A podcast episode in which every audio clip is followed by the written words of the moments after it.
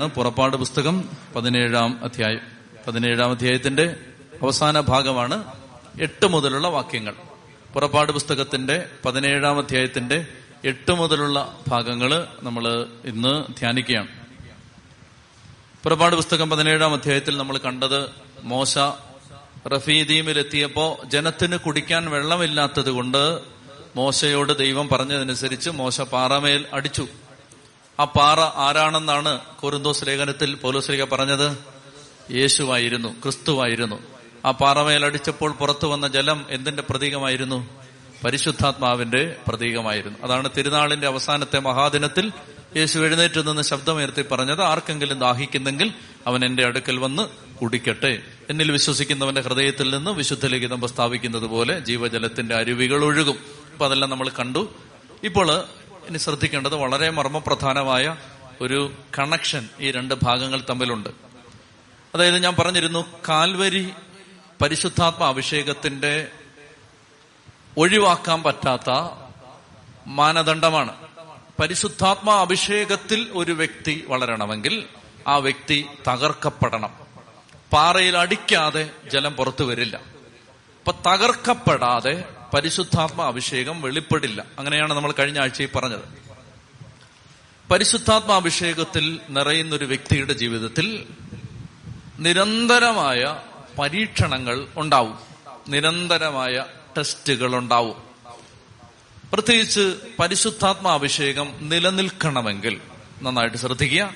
പരിശുദ്ധാത്മാഭിഷേകം നിലനിൽക്കണമെങ്കിൽ കൃപയിൽ വളരണമെങ്കിൽ നമ്മൾ യുദ്ധം ചെയ്യേണ്ട ഒരു പ്രധാനപ്പെട്ട മേഖലയുണ്ട്.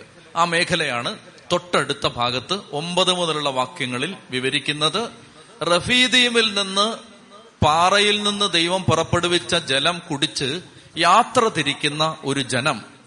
റഫീദീമിൽ നിന്ന് അവർ വെള്ളം കുടിച്ച് തൃപ്തരായി യാത്ര പുറപ്പെടാൻ ഒരുങ്ങുമ്പോ അമലേക്യർ വന്ന് ഇസ്രായേൽക്കാരെ ആക്രമിക്കുകയാണ്. ഇനി ഇത് ഒരു രണ്ടു മൂന്ന് മിനിറ്റ് ശ്രദ്ധ മാറരുത്. അമലേക്കർ അത് ആരാണ് ബൈബിളിൽ എവിടെല്ലാം അമലേക്കരെ കുറിച്ച് പറഞ്ഞിട്ടുണ്ടോ? ഇനി ബൈബിൾ പഠിക്കുന്നവരെന്ന നിലയിൽ നിങ്ങളുടെ മനസ്സിൽ കൃത്യത വേണം. ബൈബിളിൽ ഇനി എവിടെല്ലാം നമ്മൾ അമലേക്കരെ കുറിച്ച് വായിച്ചാലും അവർ ജഡത്തിന്റെ പ്രതീകമാണ്. അതെങ്ങനെയാണെന്ന് ഞാൻ വിശദീകരിക്കാം? അമലേക്കർ ജഡത്തിന്റെ പ്രതീകമാണ്. They are the symbol of flesh ജഡത്തിന്റെ ശരീരത്തിന്റെ ശരീരത്തിന്റെ ആസക്തികളുടെ പ്രതീകമാണ് അമലേക്കർ. അമലേക്കർ ബൈബിളിൽ ഇനി എവിടെല്ലാം കണ്ടാലും അമലേക്കർ ജഡത്തിന്റെ പ്രതീകമാണ്. ഫ്ലഷിന്റെ സിമ്പലാണ്. അതെങ്ങനെയാണ് ആ കണക്ഷൻ വരുന്നത്? അതായത് അമലേക്കർ എന്ന് പറയുന്നത് അമലേക്കർ ഉണ്ടാവുന്നത് നമുക്കറിയാം. ഏസാവിന്റെ ഇസഹാക്കിന്റെ രണ്ട് മക്കളാണ് ഏസാവും യാക്കോബും. ഏസാവിന്റെ കൊച്ചുമകനാണ് അമലേക്ക്. ഏസാവിന്റെ കൊച്ചുമകൻ. രണ്ട് പരമ്പരകളാണ്. ഒന്ന് ഇസഹാക്കിന്റെ ഇസഹാക്ക് യാക്കൂബിന്റെ പരമ്പര. അതാണ് ആത്മീയമായി ജനിച്ച മക്കൾ എന്ന് പൗലോസ്ലിക പറയുന്നത്. ആത്മീയ പരമ്പര. ആത്മാവിന്റെ പരമ്പര. ഏസാവിന്റെ പരമ്പര. അതിനെക്കുറിച്ച് ബൈബിൾ പറയുന്നത് ജഡത്തിന്റെ പരമ്പര. ശാരീരികമായി ജനിച്ചവൻ. എന്നാണ് ഏസാവിനെ കുറിച്ച് പറയുന്നത്. ശാരീരികമായി ജനിച്ചവൻ ആത്മീയമായി ജനിച്ചവനെ പീഡിപ്പിച്ചു. അപ്പോൾ അതുകൊണ്ട് ഏസാവിന്റെ ആ ജഡപ്രകാരം ജനിച്ചവന്റെ കൊച്ചുമകനാണ് അമലേക്ക് അതുകൊണ്ട് നമ്മൾ ബൈബിളിൽ ചിലയിടത്തിന് കാണും. അമലേക്കരുമായി ഒത്തുതീർപ്പിന് ദൈവം ഒരിക്കലും അനുവദിക്കുന്നില്ല. നമ്മൾ ചിലയിടത്ത് എത്തുമ്പോൾ നമുക്ക് സംശയം തോന്നും ബൈബിൾ പഠിക്കുമ്പോൾ ദൈവം ഇത്രയും ക്രൂരനാവണോ എന്ന് നമ്മൾ ചിന്തിക്കും. ദൈവം ഇത്രയും ക്രൂരനായി മാറണമോ എന്ന് നമ്മൾ ചിന്തിക്കുന്ന ചില സാഹചര്യങ്ങൾ വരും. പ്രത്യേകിച്ച് സാമൂഹലിന്റെ ഒന്നാം പുസ്തകം പതിനഞ്ചാം അധ്യായം മൂന്ന് മുതലുള്ള വാക്യങ്ങളിൽ. ശ്രദ്ധിച്ചാൽ മതി. സാമൂഹലിന്റെ ഒന്നാം പുസ്തകം മൂന്ന് മുതൽ പതിന സോറി പതിനഞ്ചാം സാമൂഹലിന്റെ ഒന്നാം പുസ്തകം പതിനഞ്ചാം അധ്യായം മൂന്ന് മുതലുള്ള വാക്യങ്ങളിൽ ശ്രദ്ധിക്കുക. സാവൂളിനോട് ദൈവം പറയുകയാണ് അമലേഖരുമായി പോയി യുദ്ധം ചെയ്തിട്ട് അവരെ പൂർണമായും നശിപ്പിക്കണം. കുഞ്ഞുങ്ങളെ ചെറുപ്പക്കാരെ യുവതി യുവാക്കന്മാരെ വൃദ്ധരെ കന്നുകാലികളെ അവരുടെ ഒന്നും എടുക്കരുത്. അവരെ കംപ്ലീറ്റ് ഡിസ്ട്രക്ഷൻ. അവരെ വെച്ചേക്കരുത് ബാക്കി വെച്ചേക്കരുത്. അതായത് ശരീരവുമായി ഒരു കോംപ്രമൈസ് ഇല്ല. ജഡത്തിന്റെ ആസക്തികളുമായി ഒരു കോംപ്രമൈസ് ഇല്ല. അശുദ്ധിയുമായി ദൈവത്തിന് ഒരു കോംപ്രമൈസ് ഇല്ല. അതുകൊണ്ട് ദൈവം പറയാണ് അത് കംപ്ലീറ്റ് ആയിട്ട് നശിപ്പിക്കണം. അപ്പൊ ആത്മീയ മനുഷ്യന്റെ ജീവിതത്തിൽ ഇത് ശ്രദ്ധിക്കണം. അതായത് വിശുദ്ധി. അതിന് എതിരായിട്ട് നിൽക്കുന്ന എല്ലാറ്റിനുമായും ദൈവം യുദ്ധത്തിലാണ്. അപ്പൊ അമലേക്കരെ പൂർണമായിട്ട് നശിപ്പിക്കാൻ പറയും. എന്നിട്ട് നമ്മളിവിടെ കാണുന്ന ഒരു കൗതുകരമായ കാര്യമുണ്ട്. ദൈവം പറഞ്ഞത് അനുസരിക്കാതെ. ഞാൻ വായിക്കാം. സാമൂഹലിന്റെ ഒന്നാം പുസ്തകം പതിനഞ്ചാം അധ്യായം മൂന്നാം വാക്യം. ആകയാൽ നീ പോയി അമലേക്കരെ എല്ലാം വധിക്കുകയും അവർക്കുള്ളതെല്ലാം നശിപ്പിക്കുകയും ചെയ്യണം. അമലേക്കരെ പൂർണമായിട്ടും നശിപ്പിക്കണം. അവർക്കുള്ളതെല്ലാം നശിപ്പിക്കണം. ആരും അവശേഷിക്കാത്ത വിധം സ്ത്രീ പുരുഷന്മാരെയും കുട്ടികളെയും ശിശുക്കളെയും ആടുമാടുകൾ ഒട്ടകങ്ങൾ കഴുതകൾ എന്നിവയും കൊന്നുകളയണം. സാവൂൾ ജനത്തെ വിളിച്ചുകൂട്ടി സൈന്യത്തെയും കൂട്ടി അമലേക്കരുടെ നഗരത്തിൽ ചെന്ന് അമലേക്കരെ എല്ലാം സംഹരിച്ചു. എന്നാൽ സാവൂളും ജനവും ആടുമാടുകൾ തടിച്ച മൃഗങ്ങൾ കുഞ്ഞാടുകൾ എന്നിവയിൽ ഏറ്റവും നല്ലവരെ ഉത്തമമായവയെ നശിപ്പിക്കാതെ സൂക്ഷിച്ചു. ഇനി നമ്മൾ കാണുന്നത് ദൈവം സാവോളിനെ രാജസ്ഥാനത്ത് നിന്ന് തിരസ്കരിക്കുന്നത്. അതിന്റെ കാരണമായിട്ട് പതിനഞ്ചാം അധ്യായത്തിന്റെ ബാക്കി ഭാഗത്ത് പറയുന്നത് അമലേക്കരെ പൂർണമായി നശിപ്പിക്കാത്തത് കൊണ്ട് നിന്നെ രാജസ്ഥാനത്ത് നിന്ന് ഞാൻ തിരസ്കരിച്ചിരിക്കുന്നു. അതായത് ജഡത്തെ കീഴടക്കണം. ജഡത്തെ തോൽപ്പിക്കണം. ജഡത്തിന്റെ മേൽ വിജയം നേടണം. ശരീരത്തിന്റെ ആസക്തികളെ ആത്മാവിനാൽ നിഹനിക്കണം. ഇത് പ്രധാനപ്പെട്ടതാണ്. അപ്പൊ സാവൂൾ ഇത് ചെയ്യാൻ തയ്യാറായില്ല. സാവൂൾ എന്ത് ചെയ്തു? എല്ലാവരെയും അത്യാവശ്യം കുറച്ചുപേരെ നശിപ്പിച്ചിട്ട് ബാക്കിയുള്ളവരെ സൂക്ഷിച്ചു കുറച്ചുപേരെ വെറുതെ വിട്ടു അവിടുന്നുള്ള നല്ലതെല്ലാം എടുത്തു. അപ്പൊ ജഡത്തിന്റെ ആസക്തികളെ ആത്മാവിനാൽ നിഹനിക്കണം. അപ്പോ ദൈവം കോപിച്ചു. ദൈവം എന്തുകൊണ്ടാണ് അമലേക്കരെ നശിപ്പിക്കണമെന്ന് പറഞ്ഞത്? അതായത് അമലേക്കര് ഒരിക്കലും ഇസ്രായേൽക്കാരെ ജീവിക്കാൻ അനുവദിക്കാത്തവരാണ്. ആത്മാവിൽ നിന്ന് ജനിച്ചവരെ നശിപ്പിക്കാൻ പുറപ്പെട്ടിരിക്കുന്ന പൈശാചിക ശക്തിയാണ് അമലേക്കർ ജഡം. അതുകൊണ്ട് അതുമായി സന്ധിയില്ലാ സമരമാണ് ദൈവം പ്രഖ്യാപിക്കുന്നത്. പ്രിയപ്പെട്ടവരെ ഇത് നന്നായിട്ട് മനസ്സിലാക്കണം. അതായത് അശുദ്ധിയും ആത്മീയതയും ഒരുമിച്ച് പോവില്ല. ദൈവം അതിനോടൊരു ഒത്തുതീർപ്പിന് തയ്യാറല്ല. ബൈബിളിൽ നമ്മൾ ആദ്യം മുതലേ കാണുന്ന ഒരു ആശയമാണത്. അത് പുതിയ നിയമത്തിലേക്ക് വരുമ്പോൾ കുറച്ചുകൂടെ ശക്തമായിട്ട് ദൈവാത്മാവ് പഠിപ്പിക്കും. അശുദ്ധിയും ആത്മീയതയും തമ്മിൽ ഒരുമിച്ച് പോവില്ല. അപ്പോൾ അതുകൊണ്ട് ആത്മീയതയെ തകർക്കാൻ പിശാജ് ഉപയോഗിക്കുന്ന കെണിയാണ് അശുദ്ധി.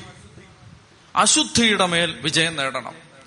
അശുദ്ധി കാണുക അശുദ്ധി കേൾക്കുക അശുദ്ധി പറയുക അശുദ്ധമായ പ്രവർത്തികളിൽ ഏർപ്പെടുക. ഇതിനോട് ഒത്തുതീർപ്പില്ലാത്ത സമരം സന്ധിയില്ലാ സമരം ഇത് പ്രഖ്യാപിക്കണം.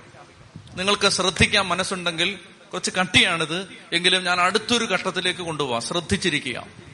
റോമാലേഖനം പന്ത്രണ്ടാം അധ്യായത്തിൽ പൗലോസ്ലിക നമ്മൾ എങ്ങനെയാണ് ദൈവരാജ്യത്തിലെ നമ്മുടെ ശുശ്രൂഷയിൽ വളരേണ്ടതെന്ന് പഠിപ്പിക്കുന്ന അധ്യായമാണ് റോമാലേഖനം പന്ത്രണ്ടാം അധ്യായം. അതായത് ദൈവരാജ്യത്തിൽ നമുക്ക് ചെയ്യാൻ ഒരു ജോലിയുണ്ട്. ഇവിടെ ഇരിക്കുന്ന എല്ലാ മക്കളും നിങ്ങൾ ചിന്തിക്കരുത് ധ്യാന കേന്ദ്രം ധ്യാന കേന്ദ്രത്തിലെ അച്ഛന്മാര് അല്ലെങ്കിൽ ആ ധ്യാന ഗ്രൂപ്പ് ആ മിനിസ്ട്രി ആ ശുശ്രൂഷ ആ ബ്രദർ ആ സിസ്റ്റർ ഇവർ മാത്രമാണ് ദൈവരാജ്യത്തിലെ ശുശ്രൂഷകർ. നിങ്ങൾ ശ്രദ്ധിക്കാൻ തയ്യാറാണെങ്കിൽ മാമോദീസ സ്വീകരിച്ച സകലർക്കും ദൈവരാജ്യത്തിൽ ഒരു മിനിസ്ട്രി ഉണ്ട് ഒരു ഡ്യൂട്ടി ഉണ്ട് നമ്മളത് കണ്ടെത്തിയിട്ടില്ലെന്നേ ഉള്ളൂ. മനസ്സിലാവുന്നുണ്ടോ?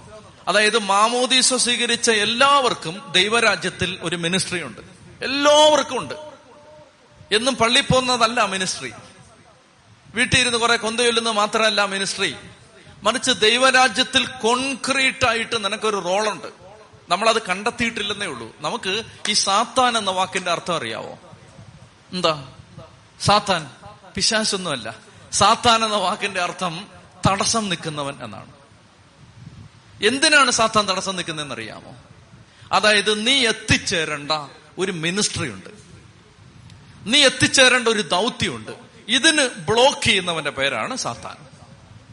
അല്ലാതെ സാത്താൻ നമ്മളെ ഇടയ്ക്കിടയ്ക്ക് വന്ന് ചൊറിയുകയും രണ്ട് പനി തരികയും ഇടയ്ക്ക് രണ്ട് തലവേദന തരികയും പിന്നെ വണ്ടി പോകുമ്പോൾ വണ്ടിയുടെ ടയർ പഞ്ചറാക്കുകയും അതൊക്കെ സാത്താന് പോലും നാണക്കേട് അങ്ങനെയൊക്കെ പറഞ്ഞ. സാത്താനോട് അതൊക്കെ പറഞ്ഞുകൊണ്ട് എന്നാലും സാത്താൻ തന്നെ അതിന്റെ പേരിൽ നിങ്ങളെ നല്ലതായിട്ട് ഉപദ്രവിക്കാൻ സാധ്യതയുണ്ട്. വണ്ടി നമ്മുടെ കുണ്ടമൺ പാലത്തിന്റെ മുകളിൽ നിന്ന് ഒരുത്തൻ ചാടി ചാവാൻ നിൽക്കുകയാണ്. അപ്പൊ ഒരാൾ എന്നിട്ട് പറഞ്ഞു സാറേ ചാടരുത്. എന്തിനും പരിഹാരമുണ്ട്. സാറേ ചാടരുത്. കണ്ടിട്ട് നല്ല യോഗ്യനാണ് തോന്നുന്നു. ചാടരുത്. അപ്പൊ അവൻ പറഞ്ഞു ഇല്ല. ഞാൻ ചാടുവാന്ന് പറഞ്ഞു. ഇനി ജീവിച്ചിരുന്നിട്ട് കാര്യമില്ല.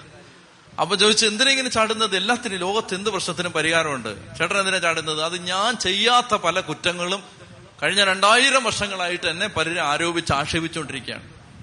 സാർ എന്താണ് വിഷയം? അങ്ങ് ആരാണ്? എന്ത് കുറ്റാണ് ആരോപിച്ചത്? എന്റെ പേര് സാത്താനെന്നാണ് ഈ കള്ള കരിസ്മാറ്റിക്കാരെല്ലാം കൂടെ ഞാൻ ചെയ്യാത്ത പല തെറ്റിന് എന്നെ ഉത്തരവാദിയാക്കിയിട്ട് എന്നെ ഇട്ട് ബന്ധിച്ചുകൊണ്ടിരിക്കുകയാണ്. ചെത്തി പറഞ്ഞേ ഹാലേ ലുയാ അതായത് പിശാജ് ചെയ്യുന്നത് നമ്മൾ പിശാജിനോട് ഇച്ചിരി മര്യാദ കാണിക്കണ്ടേ നമ്മൾ? പിശാജ് ചെയ്യുന്നത് നമ്മുടെ ടയർ പഞ്ചറാക്കുക അല്ലെങ്കിൽ വീട്ടിൽ നമ്മുടെ ഉപ്പ് കാണാതെ പോവുക അല്ലെങ്കിൽ മുളക് വെച്ചിരുന്നിടത്ത് ഇതൊന്നും അല്ല. നിങ്ങൾ വിചാരിക്കും പിശാജിന്റെ അന്തസ് നിങ്ങൾ കുറയ്ക്കരുത്. അറ്റ്ലീസ്റ്റ് അതിൽ മാലാകാരുന്ന ഒരാളാണ്. നിങ്ങൾ കുറച്ച് കാണരുത്. പിശാജിന്റെ ജോലി എന്ന് പറഞ്ഞാൽ നിങ്ങളുടെ ഉപ്പുപാത്രം കടു കടുമാങ്ങ ഭരണി എടുത്ത് മാറ്റുന്നൊന്നുമല്ല പിശാജിന്റെ ജോലി എന്ന് പറഞ്ഞാൽ തടസ്സം നിൽക്കുക. ബ്ലോക്ക് ചെയ്യാണ് ഇങ്ങനെ. എന്തിനു ബ്ലോക്ക് ചെയ്യുന്നത്? ടയറ് പഞ്ചറാക്കുകയും അല്ലെങ്കിൽ മനസ്സിന് ഭാരം തരികയോ ഒന്നും അല്ല. പ്രിയപ്പെട്ട സഹോദരങ്ങൾ അതിനേക്കാളൊക്കെ പ്രധാന ഈ സാത്താൻ ചെയ്യുന്ന പണി എന്തെന്നറിയാം? അവൻ നിങ്ങൾ ഇങ്ങനെ എത്തിച്ചേരേണ്ട ഒരു ഡ്യൂട്ടിയുണ്ട്. ദൈവരാജ്യത്തിൽ നിങ്ങൾക്ക് ചെയ്യാൻ ഒരു ജോലിയുണ്ട്. ദൈവരാജ്യത്തിൽ നിങ്ങൾ എത്തിപ്പെടേണ്ട ഒരു മിനിസ്ട്രി ഉണ്ട് മിനിസ്ട്രി ഉണ്ട് പ്രിയപ്പെട്ട സഹോദരങ്ങൾ അതിനു വേണ്ടി നിങ്ങൾ ഇങ്ങനെ തയ്യാറെടുത്ത് പരിശുദ്ധാത്മാവ് നിങ്ങളെ ഇങ്ങനെ കൊണ്ടുപോകുമ്പോ സാത്താൻ കയറി തടസ്സം നിൽക്കും ഈ തടസ്സം നിൽക്കുന്നത് നമ്മൾ അറിഞ്ഞിരിക്കണം പ്രിയപ്പെട്ടവരെ ആ തടസ്സം നിൽക്കുന്നത് നമ്മൾ ഈ ദൗത്യത്തിൽ എത്തിച്ചേരാതിരിക്കാനാണ്. അനേകര് സാത്താന്റെ ഈ കണിയിൽ വീഴും. പരാജയപ്പെടും. പരാജയപ്പെടും. ഇനി നിങ്ങൾ ചിന്തിക്കരുത്. ഇപ്പൊ ഡാനിയലച്ഛൻ ഇവിടെ നിന്ന് വചനം പഠിപ്പിക്കുന്നു. ഡാനിയലച്ഛന്റെ മിനിസ്ട്രി അച്ഛൻ എത്തി നിങ്ങൾ വിചാരിക്കരുത്. എത്തിയിട്ടില്ല. I am on the way. എത്തിയിട്ടില്ല. നിങ്ങൾ നോക്കൂ എത്തിയിട്ടില്ല. നിങ്ങൾ വിചാരിക്കുന്ന അച്ഛൻ ഇവിടെ ബൈബിൾ പഠിപ്പിക്കും. ഇതായിരുന്നു അച്ഛന്റെ ഇല്ല. ഇല്ല ഞാൻ നൂറ് വട്ടം പറയുന്നു അല്ല. എത്തിയിട്ടില്ല. I am on the way. അപ്പൊ എത്തിയെന്ന് വിചാരിക്കുന്ന പലരും എത്തിയിട്ടില്ല. ഇങ്ങനെ തടസ്സം നിൽക്കുകയാണ്. അപ്പൊ ഓരോ ദിവസത്തെ നമ്മുടെ അധ്വാനം എന്താണ്? നമ്മൾ ഇത് ഇങ്ങനെ ക്രോസ് ചെയ്ത് ക്രോസ് ചെയ്ത് കയറണം. ഇംഗ്ലീഷ് നല്ലൊരു ഫ്രേസ് ഉണ്ട് പ്രയിങ് ത്രൂ പ്രയിങ് ത്രൂ ഇവനെ തുളച്ചാണ് നമ്മുടെ പ്രാർത്ഥന കയറേണ്ടത്. അങ്ങനെ ഈ പ്രയിങ് ത്രൂ അത് നടക്കണമെങ്കിൽ ബൈബിൾ ഇങ്ങനെയാണ് പറയുന്നത്? നീതിമാന്റെ പ്രാർത്ഥന മേഘങ്ങളെ തുളച്ചു കയറും. ഇത് എത്തണമെങ്കിലേ നീതിമാനായിരിക്കണം. എന്ന് പറഞ്ഞാൽ ലളിതമായ ഭാഷയിൽ പറഞ്ഞാൽ കുംഭസാരിച്ചോണം സാധാരണക്കാരന്റെ ദൈവശാസ്ത്രം പറഞ്ഞാൽ പാപം വെച്ചുകൊണ്ട് ജീവിക്കരുത്. പ്രേയിങ് ത്രൂ മേഘങ്ങളെ തുളച്ചു കയറും. അപ്പൊ നമ്മൾ ഈ ഈ മിനിസ്ട്രിയിലേക്ക് നമ്മൾ എത്തണം. നിങ്ങളുടെ കുടുംബം ആ കുടുംബത്തിനൊരു മിനിസ്ട്രി ഉണ്ട്. അതിലേക്ക് എത്തണം നിങ്ങൾ. അതിലേക്ക് എത്തണം. അതിലേക്ക് എത്താൻ പറ്റാതെ നമ്മളെ തടസ്സപ്പെടുത്തുകയാണ്. അതാണ് റോമാലേഖനം പന്ത്രണ്ടാം അധ്യായത്തിൽ പൗലോസ് ലീഗ അതിന്റെ ഒന്നാമത്തെ തടസ്സം പറയുകയാണ് ദൈവത്തിന്റെ കാരുണ്യം അപേക്ഷിച്ചുകൊണ്ട് ആകയാൽ ദൈവമക്കളെ കർത്താവിന്റെ കാരുണ്യം കാരുണ്യം വിളിച്ചപേക്ഷിച്ചുകൊണ്ട് ഞാൻ നിങ്ങളോട് ഇതാ അപേക്ഷിക്കുന്നു. നിങ്ങളുടെ ശരീരങ്ങളെ വിശുദ്ധമായ പ്രീതികരമായ ഒരു സജീവ ബലിയായി ദൈവത്തിന് സമർപ്പിക്കണം. നമ്പർ വൺ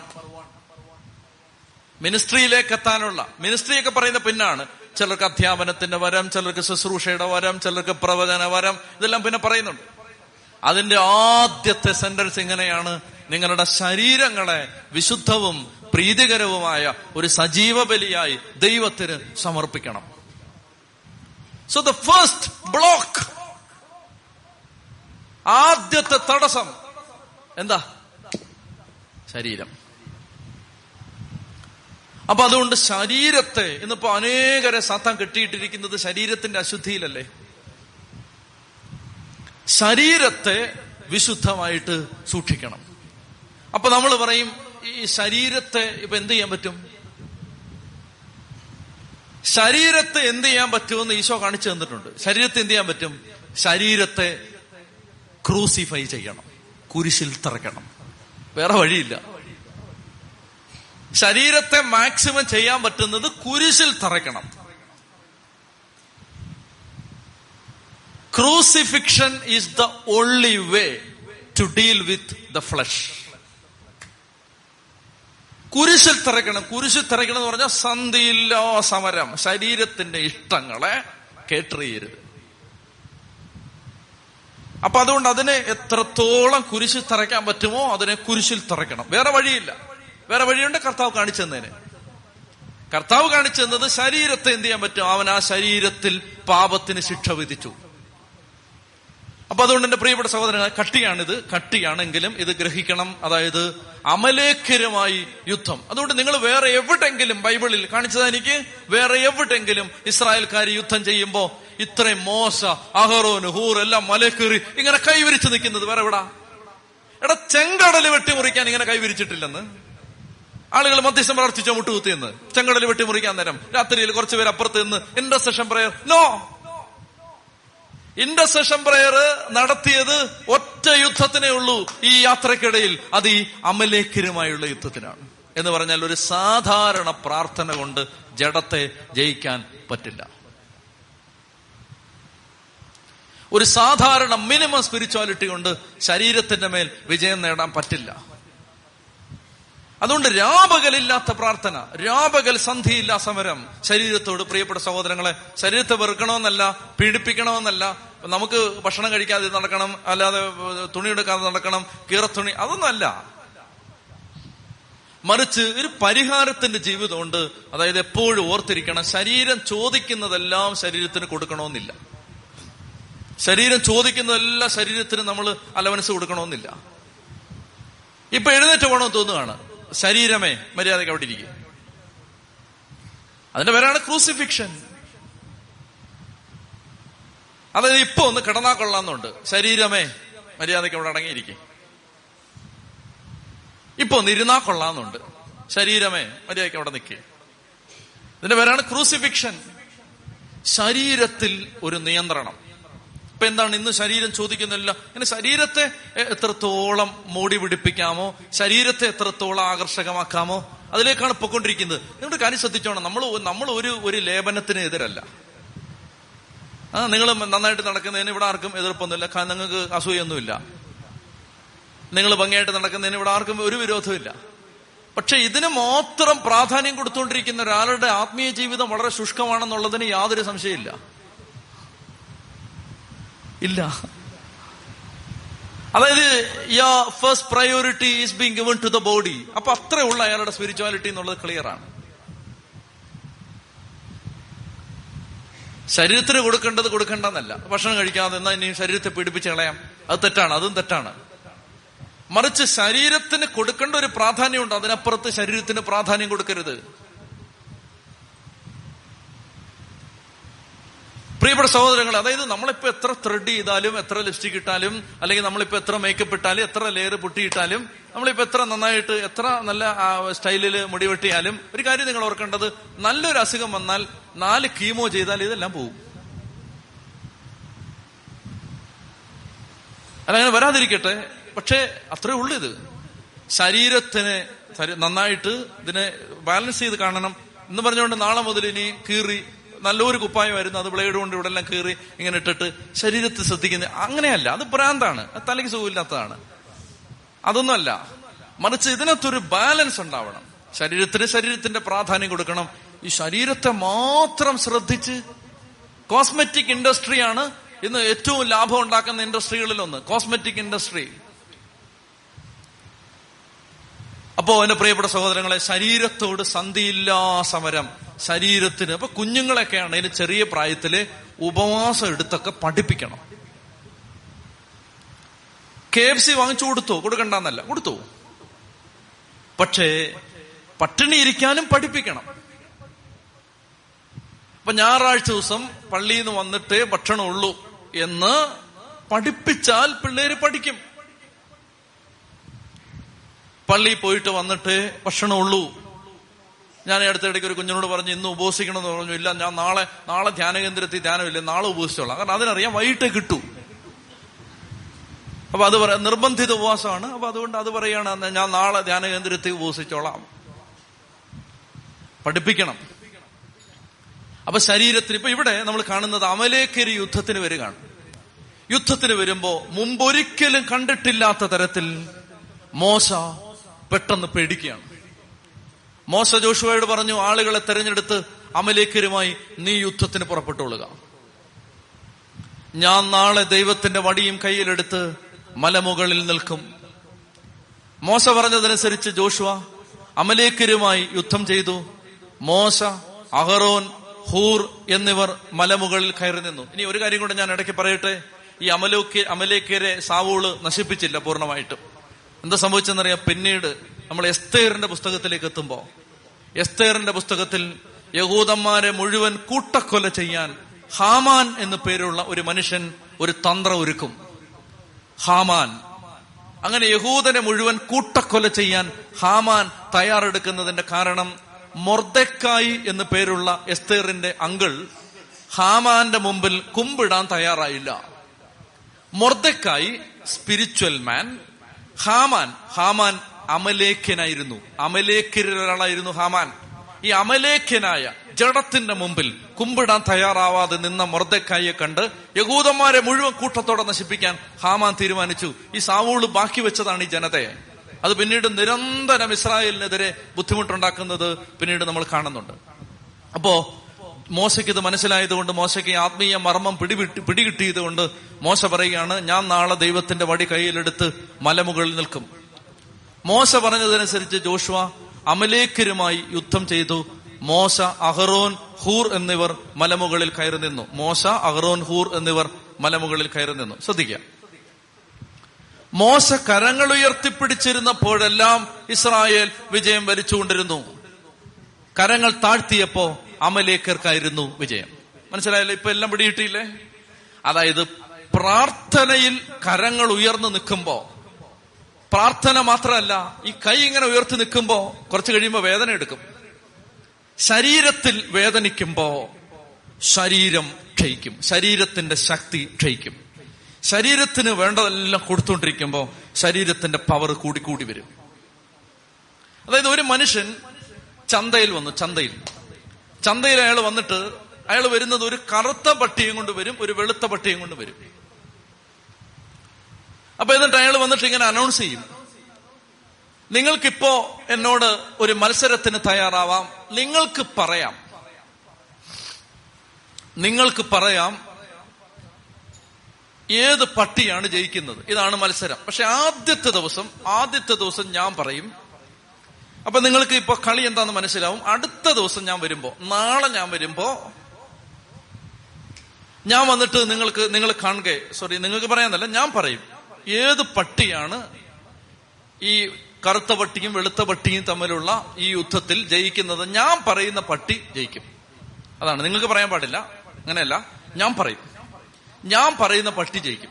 ഇപ്പൊ ഇന്ന് ഞാൻ പറയുകയാണ് കറുത്ത പട്ടി ജയിക്കും. ഇപ്പൊ ആളുകൾ നോക്കുമ്പോൾ രണ്ടും ഒരുപോലെ ഇരിക്കുകയാണ്. ഞാൻ ഇന്ന് പറയുകയാണ് കറുത്ത പട്ടി ജയിക്കും. പട്ടികളെ തമ്മിൽ കടി കൂടാനായിട്ട് വിട്ടു. ഇയാൾ പറഞ്ഞതുപോലെ കറക്റ്റ് കറുത്ത പട്ടി ജയിച്ചു. പിറ്റേ ദിവസം ഇയാൾ വന്നു. പിറ്റേ ദിവസം ഇയാൾ വന്നിട്ട് പറഞ്ഞു വെളുത്ത വട്ടി ജയിക്കും. ഞാൻ പറയുകയാണ്. അപ്പൊ ആളുകൾ പറഞ്ഞു ഇന്നലെ കറുത്ത വട്ടിയല്ലേ ജയിച്ചത്? ആളുകൾ പറഞ്ഞു ഇല്ലില്ല ഞങ്ങൾ സമ്മതിക്കില്ല. കറുത്ത വട്ടി ജയിക്കും. ഇയാൾ പറഞ്ഞതുപോലെ അന്ന് വെളുത്ത വട്ടി ജയിക്കും. പിറ്റേ ദിവസം ഇയാൾ വരും. പിറ്റേ ദിവസം ഇയാൾ വന്നിട്ട് ഇയാൾ പറയും ഇന്നതേ കറുത്ത വട്ടി ജയിക്കും. ആളുകൾ പറയും ഇന്നലെ വൈകിട്ട് വെളുത്ത വട്ടിയാണ് ജയിച്ചത്. അതുകൊണ്ട് വെളുത്ത വട്ടി വെളുത്ത വട്ടി. ഇയാൾ പറയുന്ന പോലെ കറുത്ത വട്ടി ജയിക്കും. അപ്പൊ എല്ലാ ദിവസവും ഇയാൾ വരും ഇയാൾ പറയുന്ന പട്ടി ജയിക്കും. അപ്പൊ ഒരുത്തൻ വിചാരിച്ചു ഇതിന്റെ രഹസ്യം കണ്ടുപിടിക്കണമല്ലോ. രഹസ്യം കണ്ടുപിടിക്കാൻ വേണ്ടി അയാൾ ഈ മനുഷ്യൻ കാണാതെ ഇയാളുടെ പിന്നാലെ നടന്നു എന്ന് മറഞ്ഞു നിന്ന് സന്ധ്യക്ക് രാത്രിയിൽ മറഞ്ഞു നിന്ന് നോക്കി. നോക്കുമ്പോ ഇയാൾ തലേന്ന് വൈകിട്ട് തീരുമാനിക്കും നാളെ ഏത് പട്ടി ജയിക്കണം. ആ പട്ടിക്ക് ഭക്ഷണം കൊടുക്കും മറ്റേതിനെ പട്ടിണിക്കിടും. ലോജിക്ക് വളരെ സിമ്പിളാണ്. കളി വളരെ ലളിതമാണ്. ഏത് പട്ടി ജയിക്കണോ അതിന് ഭക്ഷണം കൊടുക്കും. ഏത് തോക്കണോ അതിന് ഭക്ഷണം കൊടുക്കില്ല. എന്നിട്ട് പിറ്റേ ദിവസം വരും അയാൾ പറഞ്ഞ പോലെ ആ പട്ടി ജയിക്കും. ശരീരം എന്ന പട്ടിക്ക് ഭക്ഷണം കൊടുത്താൽ ശരീരം ജയിക്കും. ആത്മാവെന്ന പട്ടിക്ക് ഭക്ഷണം കൊടുത്താൽ ആത്മാവ് ജയിക്കും. ശരീരത്തെ മാത്രം തീറ്റിയിട്ട് ആത്മാവ് ജയിക്കണമെന്നൊന്നും പറഞ്ഞാൽ ആത്മാവ് ജയിക്കില്ല. ആത്മാവിനെ ഫീഡ് ചെയ്താൽ ആത്മാവ് ജയിക്കും. ശരീരത്തെ ഫീഡ് ചെയ്തുകൊണ്ടിരുന്നാൽ ശരീരം ജയിക്കും. ഏത് പട്ടിക്കാണോ ഭക്ഷണം അത് ജയിക്കും.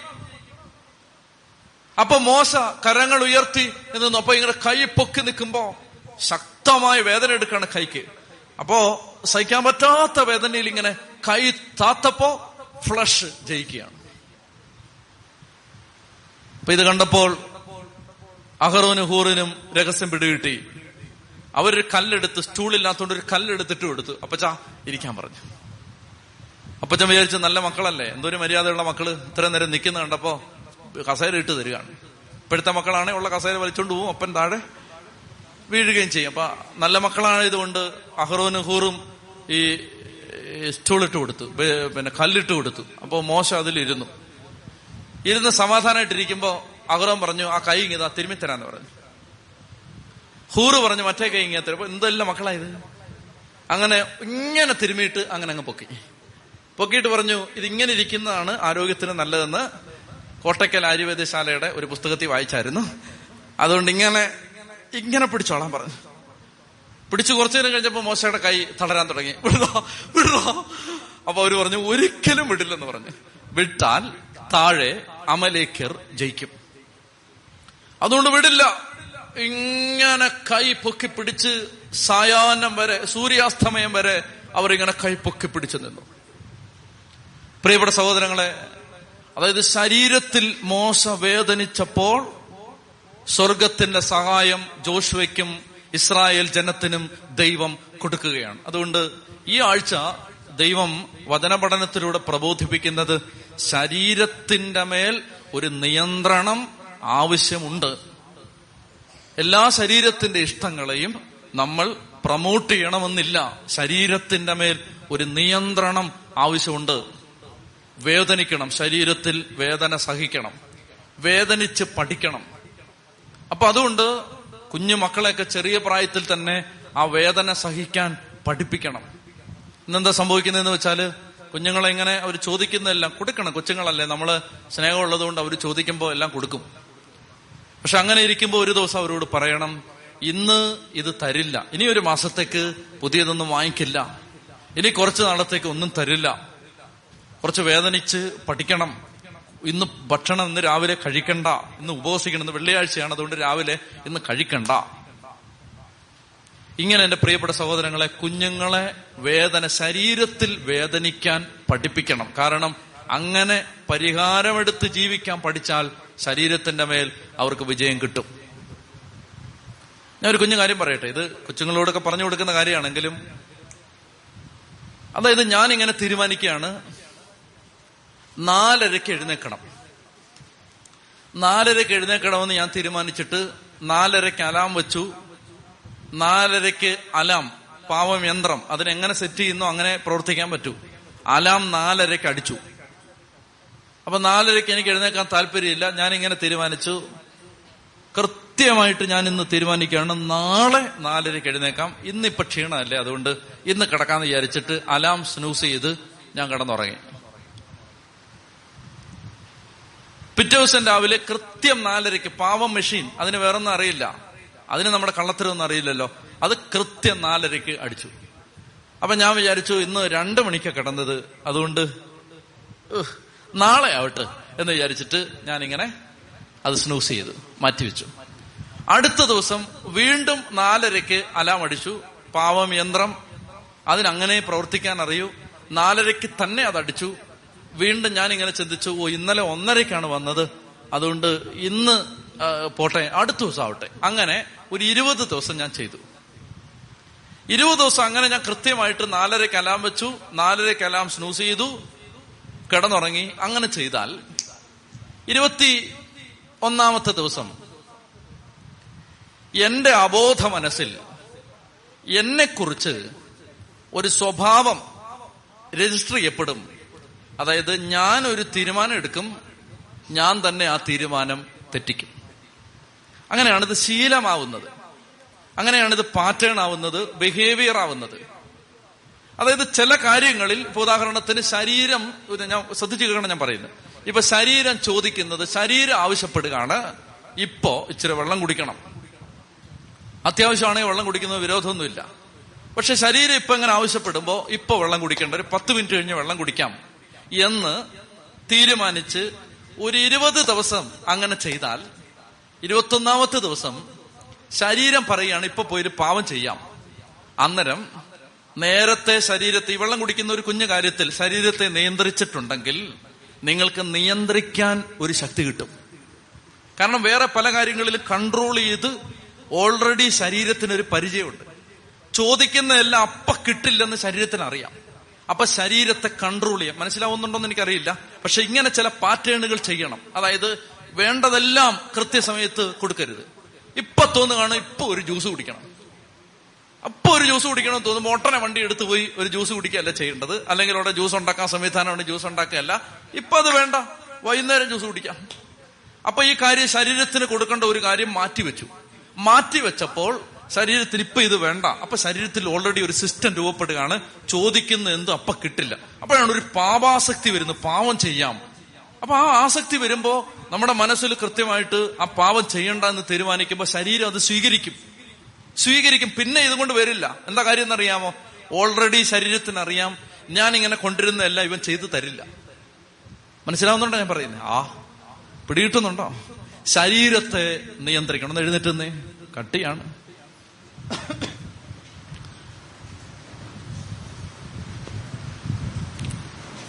അപ്പൊ അതുകൊണ്ട് അമലേഖരുമായി യുദ്ധം ചെയ്യുന്ന സമയത്ത് മോശയുടെ രണ്ട് കരങ്ങളും അഗറോനും ഹൂറും എടുത്ത് ഉയർത്തിപ്പിടിച്ചു നിന്നു.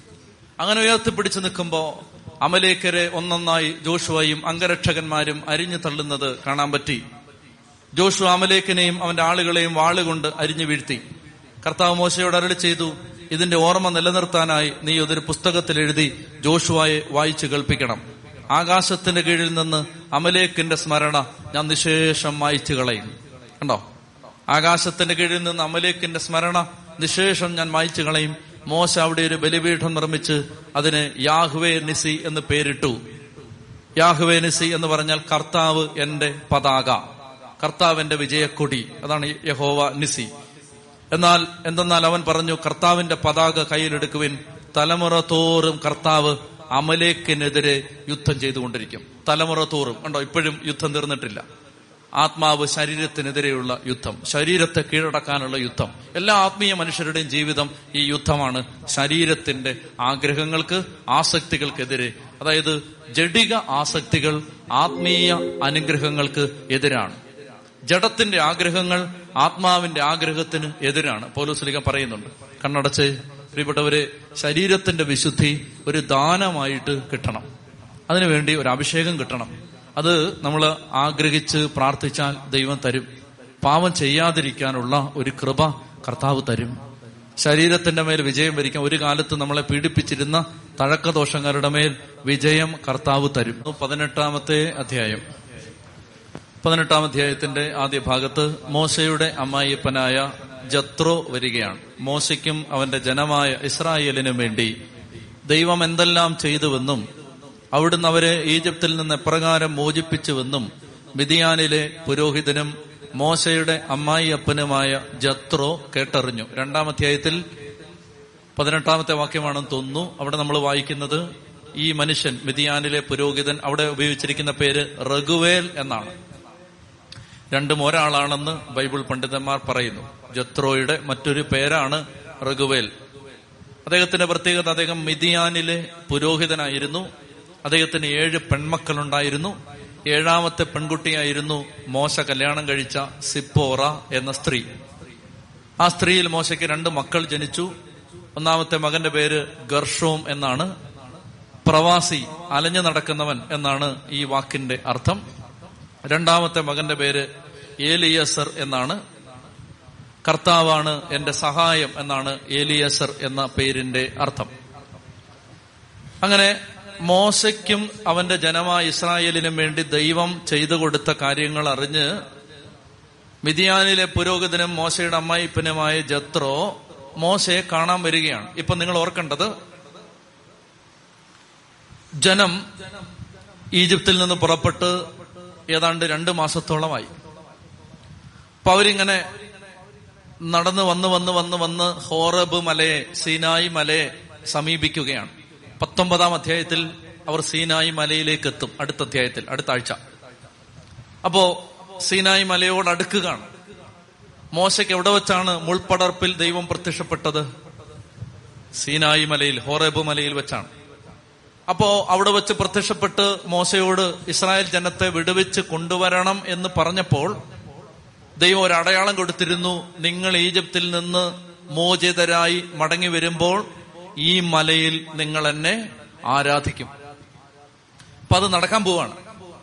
അങ്ങനെ അവർ ഹോല ഹോറബ് മലയിലേക്ക് നടന്നു വരുമ്പോ ആ ഭാഗത്ത് എവിടെയോ ആണ് ജത്രോയുടെ വീട്. അതുകൊണ്ടാണ് മോശ ആടുകളെ മേയിച്ചുകൊണ്ട് ഹോറബ് മലയിലേക്ക് എത്തുന്നത്.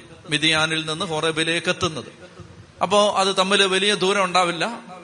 അപ്പൊ അങ്ങനെ മിതിയാനിൽ നിന്ന് ജത്രോ തന്റെ മകളെയും മോശയ്ക്ക് ജനിച്ച രണ്ട് മക്കളെയും കൂട്ടിക്കൊണ്ട് മോശയുടെ അടുത്തേക്ക് വരികയാണ്. അപ്പൊ ഒരു ചോദ്യം സ്വാഭാവികമായിട്ട് വരും.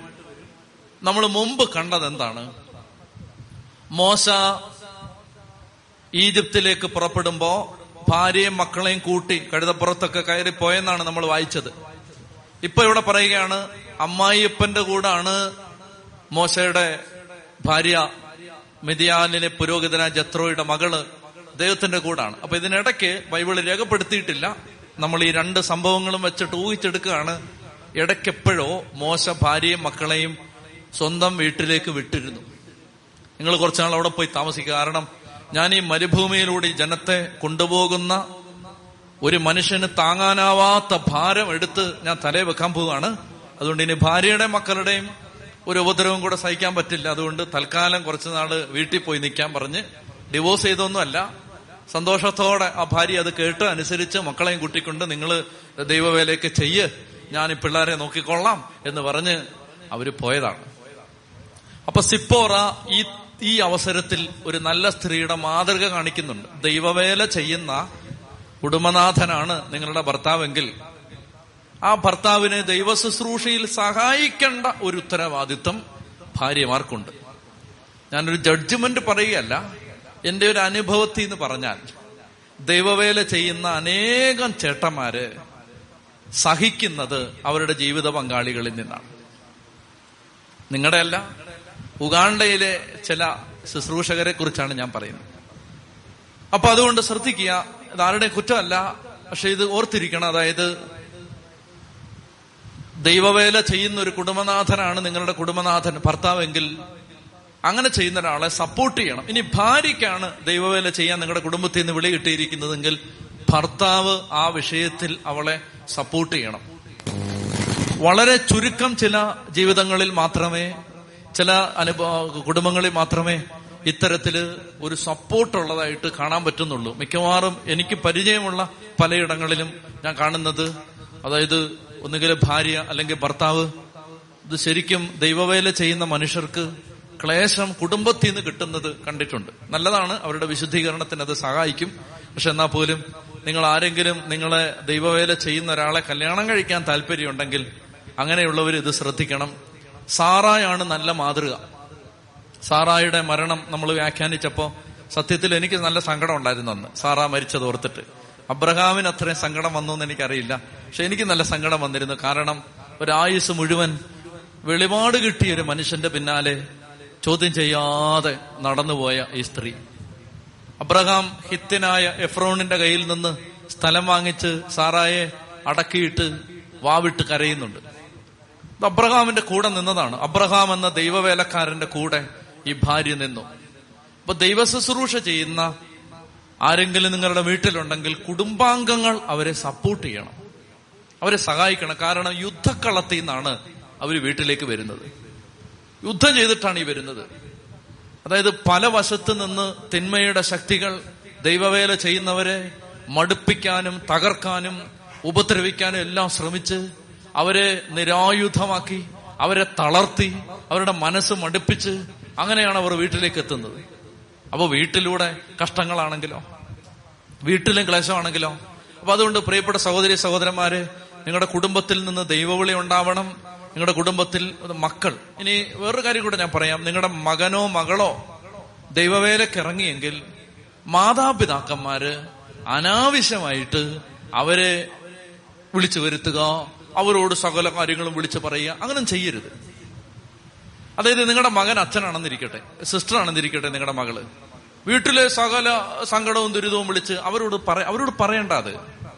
അവർക്ക് ആവശ്യത്തിലേറെ ഭാരത്തിലും തീക്കാത്തോടെ അവർ പൊക്കൊണ്ടിരിക്കുകയാണ് അതിനിടയ്ക്ക് നിങ്ങൾ ഈ അമ്മായി അവിടെ അവിടുന്ന് നാത്തുവിന്റെ മോൻ ഇങ്ങനെ ചെയ്തു. അവിടെ പെങ്ങളുടെ മക്കൾ ഇങ്ങനെ അങ്ങനെ ചെയ്തില്ല. നമ്മുടെ നിങ്ങൾക്കത് തീർത്താ പോരെ. ഈ അച്ഛന്റെ തലയിൽ ഈ സിസ്റ്ററിന്റെ തലയിൽ തന്നെ ഇത് കെട്ടിവെക്കുന്നത് അതുകൊണ്ട് ഒരു കാര്യം എനിക്ക് പറയാനുള്ളത്. കുടുംബങ്ങളിൽ നിന്ന് ദൈവവേല ചെയ്യാൻ ആരെങ്കിലും പോയിട്ടുണ്ടെങ്കിൽ ദയവ് ചെയ്ത് അവരെ ഫോൺ വിളിച്ചില്ലെങ്കിലും കുഴപ്പമില്ല. ഉപദ്രവിക്കാതെങ്കിലും വിളിച്ച് വിളിക്കാതിരിക്കുന്നതാണ് നല്ലത്. അതായത് അവർക്ക് നിങ്ങൾ വിചാരിക്കുന്ന പോലല്ല അവരുടെ ജീവിതം. കാണുമ്പോ എല്ലാം എന്ത് ഭംഗിയാണ്. നല്ല ലോഹ. വലിയ കുഴപ്പമൊന്നുമില്ല. ഒരു മൂന്നാൽ ദിവസം ഇട്ടാലും അത്യാവശ്യം നന്നായിട്ടൊക്കെ ഇരിക്കും. കുഴപ്പമില്ലാത്ത അതൊക്കെ ഇങ്ങനെ ഇട്ട് നിൽക്കുമ്പോ എന്താ എന്താ എന്താ കുഴപ്പം? ഓ യുവമാർക്കൊക്കെ എന്നാ കുഴപ്പം? പത്ത് ദിവസം അച്ഛനായിട്ട് ജീവിക്കാൻ സഭയിലെങ്ങാണ് ഒരു പരീക്ഷണം ഉണ്ടാവട്ടെ എന്ന് ഞാൻ പ്രാർത്ഥിക്കുകയാണ്. അതായത് ഒരു ഒരു ആർക്കെങ്കിലും താല്പര്യമുള്ളവർക്ക് ഒരു ആറ് മാസം അച്ഛനായിട്ട് ജീവിക്കാം. അന്ന് നിന്റെയൊക്കെ സകല ചോദ്യങ്ങൾ അവസാനിക്കും. അന്ന് തീരും അന്ന് തീരും നിന്റെ കഷ്ടം. അപ്പൊ അതുകൊണ്ട് ഇത് ശരിക്കും എന്തുമാത്രം എന്തുമാത്രം പൊള്ളലും വേദനയും ഭാരവും നിറഞ്ഞൊരു ജീവിതം. അപ്പോ മാതാപിതാക്കൾ എന്ത് ചെയ്യണം? വീട്ടിലെ സകല സങ്കടവും ഭാരവും പ്രയാസവും എല്ലാം വിളിച്ചിട്ട് അവരെടുത്ത്. അങ്ങനെ വിളിച്ചിട്ട് എനിക്ക് പലപ്പോഴും ഞാൻ തുറന്നങ്ങ് പറയാം. പല സിസ്റ്റേഴ്സിന്റെയും ജീവിതത്തിൽ അവരിങ്ങനെ വീട്ടിലെ കാര്യം ഓർത്ത് ഭാരപ്പെട്ട് നടക്കുകയാണ് അതിന്റെ കാരണം എന്താണ്? അവരുടെ കുറ്റം കൊണ്ടല്ല. അത് വീട്ടുകാരിങ്ങനെ വിളിച്ചല്ലോ പറഞ്ഞുകൊണ്ടിരിക്കുകയാണ്. ഞാൻ പറഞ്ഞു ദൈവം ഇത് അച്ഛന്മാര് പിന്നെ ഫോൺ എടുക്കാത്തോണ്ട് കുഴപ്പമില്ല. പറയുന്നുണ്ട് പറയാൻ വിളിക്കുന്നുണ്ട് പക്ഷെ അവരെടുക്കത്തില്ലല്ലോ. സിസ്റ്റേഴ്സ് ഇങ്ങനെ ദൈവം കാരുണ്യൊക്കെ വിചാരിച്ചിട്ട് അപ്പം വിളിക്കുന്നതല്ലേ അമ്മ വിളിക്കുന്നതല്ലേ അനിയത്തി വിളിക്കുന്നതല്ലേ ചേട്ടത്തി വിളിക്കുന്നതല്ലേ ചേട്ടൻ വിളിക്കുന്നതല്ലേ ആങ്ങളെ വിളിക്കുന്നതല്ലേ എന്ന് വിചാരിച്ച് ഫോണൊക്കെ എടുക്കും. ഇവിടുത്തെ ധ്യാനത്തിന് വന്ന സിസ്റ്റേഴ്സ് അല്ല മറ്റ് ഉഗാണ്ടയിലെ ചില സിസ്റ്റേഴ്സ്. അപ്പോൾ അങ്ങനെ എടുക്കുമ്പോൾ എനിക്ക് പറയാനുള്ളത് ഞാൻ ഒരു സമയം കളയാൻ വേണ്ടി പറയുന്നല്ല ഇതൊക്കെ കാണുകയും കേൾക്കുകയും ചെയ്യുന്ന നിരവധി അനുഭവങ്ങളുടെ വെളിച്ചത്തിൽ പറയുന്നതാണ് നമുക്ക് ദൈവവേലയ്ക്ക് വിട്ടവരെ അവരുടെ വഴിക്ക് വിടാം. ഇവിടെയാണ്. അതായത് ബ്രദർ ക്ലാവൂസ് എന്ന പേരിൽ ഒരു വിശുദ്ധനുണ്ട്. സ്വിറ്റ്സർലൻഡിലെ വിശുദ്ധനാണ്. ഈ ബ്രദർ നിക്കോളാസ്. അദ്ദേഹത്തിന് അമ്പതാമത്തെ വയസ്സിൽ ദൈവവിളി കിട്ടി. സോറി നാൽപ്പതാമത്തെ വയസ്സിൽ. അറുപതാമത്തെ വയസ്സിൽ മരിച്ചു. ഇരുപത് കൊല്ലമാണ് ദൈവവേല ചെയ്തത്. അപ്പൊ അദ്ദേഹത്തിന് ദൈവവിളി കിട്ടി പത്ത് മക്കളാണ് അദ്ദേഹത്തിന്. മക്കളെല്ലാം കൂടെ വിളിച്ചു കൂട്ടിയ സ്കൂളിൽ അസംബ്ലി പോലാണ്. മക്കളെല്ലാം കൂടെ വന്നിരിക്കുക പത്ത് മക്കൾ. ഞാൻ കഴിഞ്ഞ ദിവസം ഒരാളെ കണ്ടു. ആ സഹോദരൻ എടുത്ത് പറഞ്ഞു പതിനാറാമത്തെ മകനാന്ന് പറഞ്ഞു. പതിനാറാമത്തെ മകൻ. ഇപ്പോ മൂന്ന് മക്കളുണ്ട്. പ്രാർത്ഥനാ വിഷയം എഴുതി തന്നത് എനിക്ക് ഇഷ്ടം പോലെ മക്കളുണ്ടാവണം. അതാണ് പ്രാർത്ഥനാ വിഷയം എഴുതി തന്നിരിക്കുന്നത്. ഞാൻ കുവൈറ്റിൽ വെച്ച് ഒരു സഹോദരനെ കണ്ടു.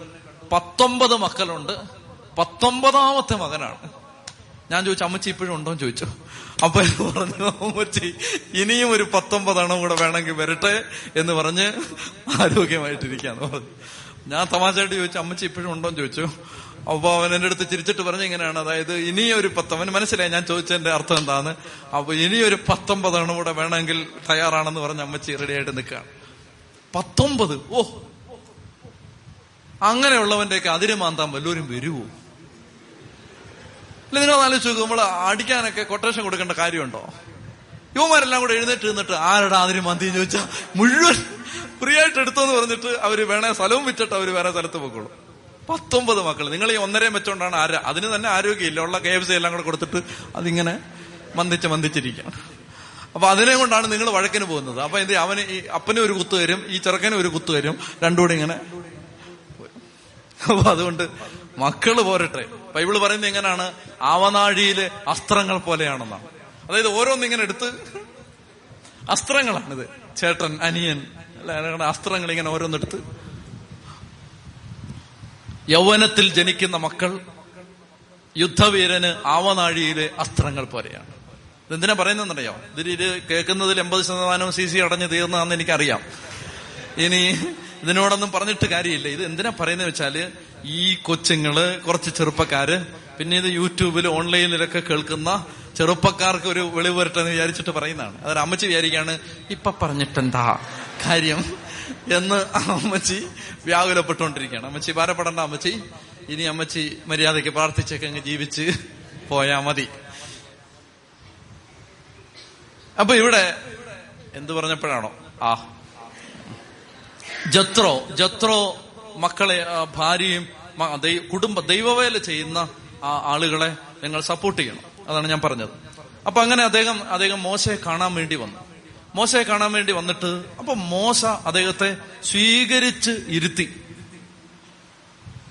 ജത്രോ അവളെയും അവളുടെ രണ്ട് പുത്രന്മാരെയും സ്വീക ആ അങ്ങനെ പറയുന്നുണ്ട് അവിടെ. മോശ തന്റെ ഭാര്യ സിപ്പോറയെ തിരിച്ചയച്ചപ്പോ ഇടയ്ക്ക് തിരിച്ചയച്ചായിരുന്നു. അവന്റെ അമ്മായിപ്പൻ ജത്രോ അവളെയും അവളുടെ രണ്ട് പുത്രന്മാരെയും സ്വീകരിച്ചു. മരുഭൂമിയിൽ ദൈവത്തിന്റെ മലയുടെ സമീപം കൂടാരമടിച്ചിരുന്ന മോശയുടെ അടുത്തേക്ക് അവന്റെ ഭാര്യയും പുത്രന്മാരെയും കൂട്ടിക്കൊണ്ട് അമ്മായിപ്പൻ ജത്രോ വന്നു. ഒരുവൻ വന്ന് മോശയെ അറിയിച്ചു നിന്റെ അമ്മായിയപ്പൻ ജത്രോ നിന്റെ ഭാര്യയോടും അവരുടെ രണ്ട് പുത്രന്മാരോടും കൂടി ഇതാ വന്നിരിക്കുന്നു. മോശ ഉടനെ അമ്മായിപ്പനെ സ്വീകരിക്കാൻ പുറത്തേക്ക് വന്നു. അവൻ ജത്രോയെ നമസ്കരിക്കുകയും ചുംബിക്കുകയും ചെയ്തു. കണ്ടോ? അമ്മായിപ്പനെയാണ് കേട്ടോ? ഏതമ്മായിപ്പനെയാണ് ഈ അമ്മായിപ്പന്റെ കീഴിലാണ് നാൽപ്പത് കൊല്ലം ഇവൻ ആടിനെ മേയിച്ചിരുന്നത്. അപ്പൊ ആലോചിച്ചോണം. അമ്മായിപ്പനാണ് ആ അമ്മായിപ്പന്റെ വേലക്കാരനായിട്ടാണ് നാൽപ്പത് കൊല്ലം ജീവിച്ചത് എന്നിട്ടും ആ സ്നേഹം നഷ്ടപ്പെട്ടിട്ടില്ല. അപ്പൊ അമ്മായിപ്പനെ കണ്ട ഉടനെ നമസ്കരിച്ചു ചുംബിച്ചു എന്നിട്ട് കുശല പ്രശ്നത്തിന് ശേഷം അവർ കൂടാരത്തിനുള്ളിലേക്ക് പോയി ദൈവം ചെയ്തതെല്ലാം മോശ വിവരിച്ചു. അപ്പൊ ഇതെല്ലാം കേട്ടിട്ട് ജത്ര പറയുകയാണ് എല്ലാ ദേവന്മാരെക്കാളും വലിയവനാണ് ഇസ്രായേലിന്റെ ദൈവം. മോശയുടെ അമ്മായിപ്പനായ ജത്രോ ദൈവത്തിന് ദഹനബലിയും മറ്റ് ബലികളും സമർപ്പിച്ചു. ജത്രോയോടൊന്നിച്ച് ദൈവസന്നിധിയിൽ ഭക്ഷണം കഴിച്ചു. അഹറോനും ഇസ്രായേലിൽ ശ്രേഷ്ഠന്മാര് ഒരുമിച്ച് കൂടി. ഇനി ഒരു പ്രധാനപ്പെട്ട കാര്യം. പതിനഞ്ച് പതിമൂന്ന് മുതലുള്ള വാക്യങ്ങൾ നമ്മൾ കാണുകയാണ്. അപ്പൊ അങ്ങനെ ജത്രോ വന്നു ഭാര്യ വന്നു മക്കൾ വന്നു. ഇവരെല്ലാരും കൂടെ മോശ എന്താ ചെയ്യുന്നത്? അവർ ശ്രദ്ധിച്ചു നോക്കുമ്പോ ഇഷ്ടം പോലെ ആളുകൾ വന്നങ്ങ് തടിച്ചുകൂടി. മോശ ഒരു കസേര ഇട്ട് അവിടെ ഇരുന്നു. അപ്പോ ഒരു ഒരാൾ വന്നു ഒരു പരാതി പറഞ്ഞു മോശ പരാതിയുമേൽ തീർപ്പ് കൊടുത്തു അടുത്ത ആൾ വന്നു പരാതി പറഞ്ഞു മോശ തീർപ്പ് കൊടുത്തു അടുത്ത ആൾ വന്നു. സന്ധ്യ വരെ രാത്രി വരെ ആളുകൾ ഇങ്ങനെ വന്നുകൊണ്ടിരിക്കുകയാണ് മോശം എല്ലാവരുടെയും പ്രശ്നം കേട്ട് അതിന് തീർപ്പ് കൽപ്പിച്ച് മറുപടി കൊടുത്ത് ഉപദേശം കൊടുത്ത് വിടുകയാണ്. രാത്രിയിൽ മോശ തളർന്ന് തളർന്ന് വീട്ടിലേക്ക് ഇങ്ങനെ കയറി വരുമ്പോ ജത്രോ ചോദിക്കുകയാണ് നീ എന്താണ് ഈ ചെയ്യുന്നത്? നീ എന്താ ഈ ചെയ്യുന്നത്? രാവിലെ മുതൽ വൈകുന്നേരം വരെ ജനമെല്ലാം നിന്റെ ചുറ്റും കൂടി നിൽക്കാൻ നീ എന്തിനാണ് എന്തിനാണ് ഇടയാക്കുന്നത്? അപ്പൊ മോശ പറയാണ് ഇവരുടെ ഇടയിൽ എന്തെങ്കിലും തർക്കം ഉണ്ടായാൽ അവർ എന്റെ അടുത്ത് വരും. ഞാൻ അവരുടെ കലഹങ്ങൾ തീർക്കും അവരെ പഠിപ്പിക്കും. അപ്പൊ അവൻ പറഞ്ഞു നീ ചെയ്യുന്നത് ശരിയല്ല. നീയും ഈ ജനവും ക്ഷീണിച്ചു പോവും. നീയും ക്ഷീണിക്കും ഈ ജനവും ക്ഷീണിക്കും. അതുകൊണ്ട് നീ എന്താ ചെയ്യേണ്ടെന്നറിയാമോ ഞാൻ പറയുന്നത് കേൾക്കുക. നീ ദൈവത്തിന്റെ മുമ്പിൽ ജനത്തിന്റെ പ്രതിനിധിയാണ്. അവരുടെ തർക്കങ്ങൾ നീ ദൈവത്തെ അറിയിക്കണം. നീ ദൈവത്വം അതായത് ജനത്തിന്റെ ഒരു പ്രശ്നമുണ്ട്. അത് വേറെ ആരെയും കൊണ്ട് പറയിപ്പിക്കരുത് നീ പറയണം. എന്നിട്ട് ദൈവം പറഞ്ഞു തരുന്ന കാര്യങ്ങളെല്ലാം ജനത്തെ നീ അറിയിക്കണം. എന്നിട്ട് കഴിവും ദൈവഭയമുള്ളവരും സത്യസന്ധരും കൈക്കൂലി വാങ്ങാത്തവരും. ഞാൻ പറയാം അതിനെക്കുറിച്ച്. അങ്ങനെയുള്ള ആളുകളെ ജനത്തിൽ നിന്ന് തെരഞ്ഞെടുത്തിട്ട് ആയിരവും നൂറും അൻപതും പത്തും വീതമുള്ള ഗണങ്ങളുടെ അധിപന്മാരായിട്ട് നിയമിക്കണം. ഇപ്പൊ ആയിരം പേര് വന്നാൽ അവർ അമ്പത് പേരുള്ള ഗ്രൂപ്പാക്കണം. എന്നിട്ട് ഒരുത്തനെ അതിന്റെ ചാർജ് ഏൽപ്പിക്കണം. അപ്പൊ അവരിത് ചെയ്തോളും. വലിയ വലിയ കാര്യങ്ങൾ നിന്റെ അടുത്ത് കൊണ്ടുവരണം. അങ്ങനെ വരുമ്പോ അവർ നിന്നെ സഹായിക്കുമ്പോ നിന്റെ ജോലി എളുപ്പമാവും. പ്രിയപ്പെട്ട സഹോദരങ്ങളെ ഇതാണ് അമ്മായിപ്പം കൊടുക്കുക. അമ്മായിപ്പൻ തെറ്റിച്ച് വിടുകയല്ല. ഇവനെ എങ്ങനെയും നശിപ്പിച്ചു കളയാന്ന് വിചാരിച്ചിട്ട് ഒരു ദുരുപദേശം ദുരുപദേശം കൊടുക്കുകയല്ല. ഇത് നല്ലൊരു ഉപദേശമാണ്. അതായത് പ്രയോറിറ്റി ഫിക്സ് ചെയ്യണം. എന്നെ ശ്രദ്ധിച്ച് കേൾക്കണം നിങ്ങൾ പ്രയോറിറ്റി ഫിക്സ് ചെയ്യണം. അതായത് എന്താണ് എന്റെ പ്രയോറിറ്റി ആവശ്യമില്ലാത്തതിന് സമയം കളയരുത്. സമയം കളയരുത്. ഞാനിത് പറയുന്നത് എന്തെന്ന് വെച്ചാൽ എനിക്കിത് സഹായമാണ്. ഇതിപ്പോ എനിക്ക് ഒരു കാര്യം എക്സ്പ്ലെയിൻ ചെയ്യാൻ ഇതെന്നെ സഹായിക്കും. ഇപ്പൊ ഈ ധ്യാന കേന്ദ്രത്തിൽ വരുന്ന പലരും നിങ്ങൾ ചില അച്ഛന്മാരെ കാണണമെന്ന് ആഗ്രഹിച്ചിട്ട് കാണാൻ പറ്റാതെ ഭാരപ്പെട്ട് തിരിച്ചു പോയിട്ടുണ്ട്. അതിന്റെ കാരണം ഇതാണ്. പ്രയോറിറ്റി ഫിക്സ് ചെയ്യണം. എന്ന് വെച്ചാൽ ഇപ്പൊ ഒരു അച്ഛനോട് ദൈവം പറയുകയാണ് നീ വചനം പഠിക്കണം. വചനം പഠിച്ചിട്ട് ജനത്തെ പഠിപ്പിക്കണം. ആ അച്ഛന്റെ പ്രയോറിറ്റി എന്താണ്?